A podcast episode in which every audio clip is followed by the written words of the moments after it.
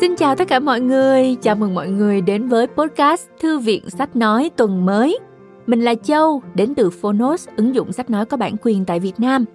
Tại tập trước thì chúng ta đã nói về một quyển sách kinh điển là Nhà giả kim đúng không nè? Trước đó nữa thì chúng ta có một quyển sách về kinh tế. Thế thì ngày hôm nay, tại sao chúng ta lại không tìm hiểu một tựa sách về lối sống thân thiện với môi trường nhỉ? Mình nghĩ là mình sẽ giới thiệu với các bạn một trong những cuốn sách rất nổi tiếng tại Việt Nam và trên thế giới luôn. Đó là Cuộc cách mạng một cọng rơm. Các bạn đã nghe đến quyển sách này chưa? Đây là cuốn sách nổi tiếng của tác giả Masanobu Fukuoka, người khai sinh nông nghiệp tự nhiên của Nhật Bản và thế giới. Cuốn sách này được dịch ra 25 thứ tiếng rồi đó. Không chỉ là sự trải nghiệm về cách thức nuôi trồng các sản phẩm nông nghiệp trong sự tương tác hài hòa với môi trường tự nhiên, mà sách còn đem đến cho người đọc những suy tưởng thú vị về triết học, về ăn uống, về y học và cuộc sống. Không ngoa một chút nào khi gọi ông Masanobu Fukuoka tác giả cuốn sách là người nông dân vĩ đại nhất hành tinh bởi vì ông là người đạt đến cảnh giới vô vi trong nông nghiệp, là vị sư tổ của nông nghiệp tự nhiên. Các bạn có biết không, cuốn sách chỉ là những ghi chép của một người nông dân khiêm nhường, rón rén rất thiên nhiên vườn ruộng thôi. Như thể mỗi một từ được viết ra, tác giả đều sợ làm tổn thương đất đai cây cỏ vậy.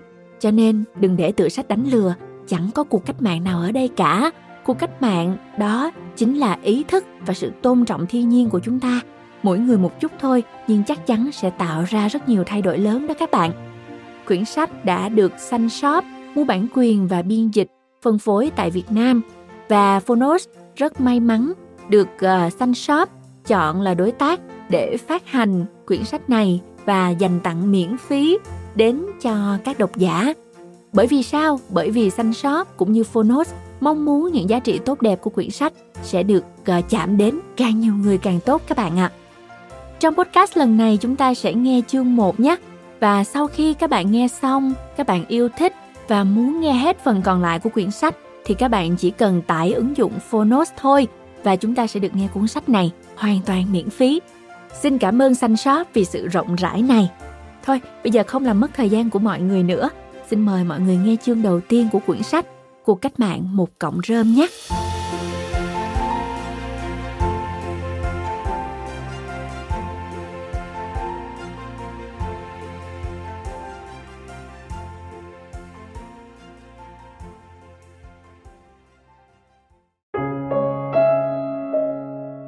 Bạn đang nghe từ Phonos. Chào bạn, Sách nói này là món quà xanh shop gửi tặng đến bạn thông qua Phonos. Đây là chiếc chìa khóa tìm mình yên trong hình hài một cuốn sách. Cuộc cách mạng một cộng rơm là câu chuyện về hành trình hàng thập kỷ theo đuổi triết lý nông nghiệp tự nhiên của tác giả Masanobu Fukuoka. Bạn có đang tự hỏi nông nghiệp tự nhiên và bình yên thì có liên quan gì đến nhau? Con người cũng giống như cộng rơm, là sinh vật gắn liền với tự nhiên ta cũng tuân theo quy luật tự nhiên. Chu kỳ phát triển, vòng đời và giới hạn khả năng. Nhưng chính chúng ta đang hủy hoại mối quan hệ giữa mình và tự nhiên.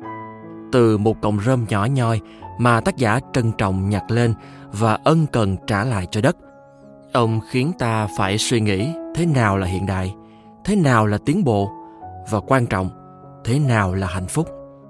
Sun Shop và Phonos, thương tặng bạn sách nói cuộc cách mạng một cọng rơm.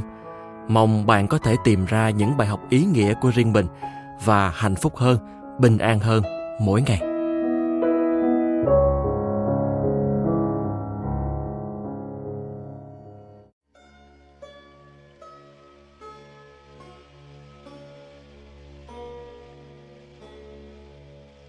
Cuộc cách mạng một cộng rơm Masanobu Fukuoka Biên dịch Sun Shop Hiệu đính Hoàng Hải Vân, nhà xuất bản tổng hợp thành phố Hồ Chí Minh.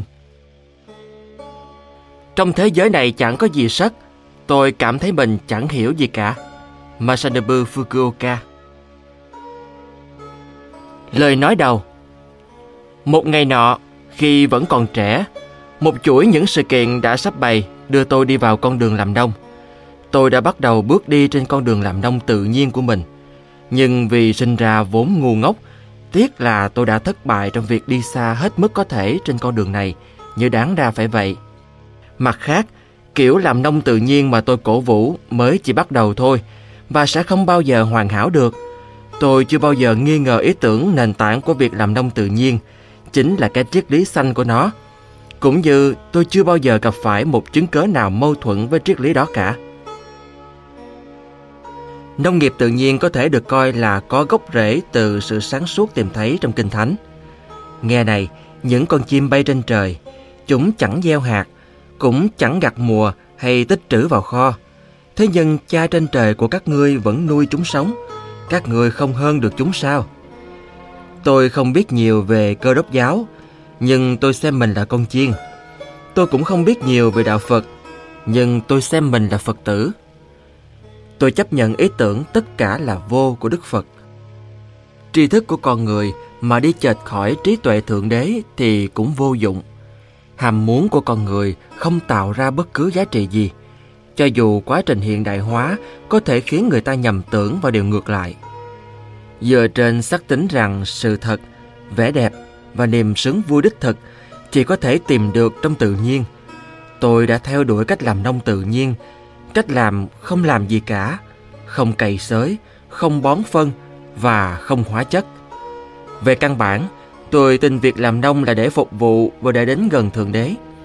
Làm nông tự nhiên là con đường, bởi Thượng Đế là thiên nhiên và thiên nhiên là Thượng Đế. Tuy nhiên, vì nền nông nghiệp hiện đại dựa trên những khái niệm khiếm khuyết của triết lý phương Tây, đặt con người vào vị trí xung đột với môi trường của chính họ, nên hiện giờ chúng ta mới khai thác một cách ích kỷ và phá hoại thiên nhiên tới mức tự kết liễu như thế. Nông nghiệp đã hạ cấp thành một quá trình công nghiệp và thương mại được lèo lái bởi ham muốn của con người, biến chúng ta thành nô lệ cho đồng tiền và dầu mỏ. Trong vài thế kỷ vừa qua, quá trình thực hành độc canh đã tạo nên một tấm choàng xanh giả tạo tồn tại chỉ dành cho con người. Chỉ mất có 200 năm để đất đai màu mỡ của Bắc Mỹ trở thành đất chết. Mới 80 năm trước thôi, 80% diện tích của Ethiopia có rừng bao phủ, mà giờ chỉ còn lại 3%. Somali đã trở thành bán sa mạc. Ấn Độ đánh mất đi màu xanh của nó trong vòng có 45 năm qua. Còn với Nepal thì là 17 năm. Hệ quả là lũ lụt trên sông Hằng và cuộc khủng hoảng lương thực ở Ấn Độ. Quan sát điều này, tôi không thể không nhận ra rằng nền nông nghiệp hiện đại và cuộc sống của mỗi cá nhân, cả hai thứ đó cuối cùng cũng đều kết ràng với bản thân số phận trái đất. Các khoa học gia trên thế giới đồng ý rằng, trong khi phải cần tới 4,6 tỷ năm để làm nên trái đất, hành tinh xanh tươi và xinh đẹp duy nhất trong vũ trụ này, thì nền văn minh hiện đại dù mới được phát triển trong vòng 100 năm, hiện đang đặt nó trên bờ hủy diệt. Liệu có cách nào dừng chuyện này lại không? Giải pháp duy nhất là con người phải quay trở lại đúng vị trí của mình bên trong tự nhiên, như một thành viên giữa tất cả các thực thể sống. Khi đó chúng ta mới có thể chữa lành được tâm hồn mình và tái tạo màu xanh. Tại sao con người lại đi sai đường? Chúng ta đã bị lừa bịp bởi thế giới quan méo mó dựa trên các khái niệm của chủ nghĩa tương đối và chủ nghĩa duy vật biện chứng của phương Tây. Tôn giáo và khoa học đã song hành cùng nhau. Tuy nhiên, sớm hay muộn thì những ý tưởng phá sản này đều chung số phận tan rã và biến mất, bỏ lại đằng sau những bối rối và hỗn độn. Điều chúng ta cần để thế vào chỗ của chúng là một thế giới quan hiền thân của chân lý Phật giáo, rằng sự hiện hữu của chúng ta là cái không. Và điều đó tương hợp với giáo lý cơ đốc giáo rằng thế giới và tất cả những gì trong nó là một. Trong thời kỳ hiện đại càng ngày càng hỗn loạn này, ý chí chọn đi theo một con đường khác, phục vụ Thượng Đế phải được chúng ta thể hiện ra bằng hành động khôi phục thiên nhiên. Nếu các bạn làm điều này, rải hạt giống trên những vùng đất đang ở trong tình trạng bán sa mạc và một lần nữa cho thế giới thấy quyết tâm biến nó thành thiên đường màu xanh, người ta sẽ biết được ngọn nguồn thực sự của niềm vui làm người. Chính họ sẽ quay trở lại tận lực vì một khung cảnh hòa bình và hạnh phúc. Ngày mai sẽ là quá muộn. Tôi cầu xin các bạn, hãy cùng tham gia vào lời cầu nguyện tha thiết và nhiệt thành đầy của tôi. Và hãy bắt tay thực hiện hành động mới, ngay ngày hôm nay.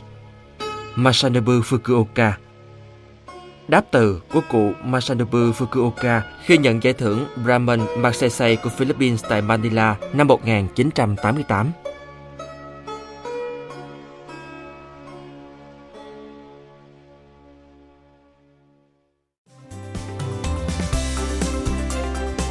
Cảm ơn bạn đã lắng nghe podcast Thư viện Sách Nói.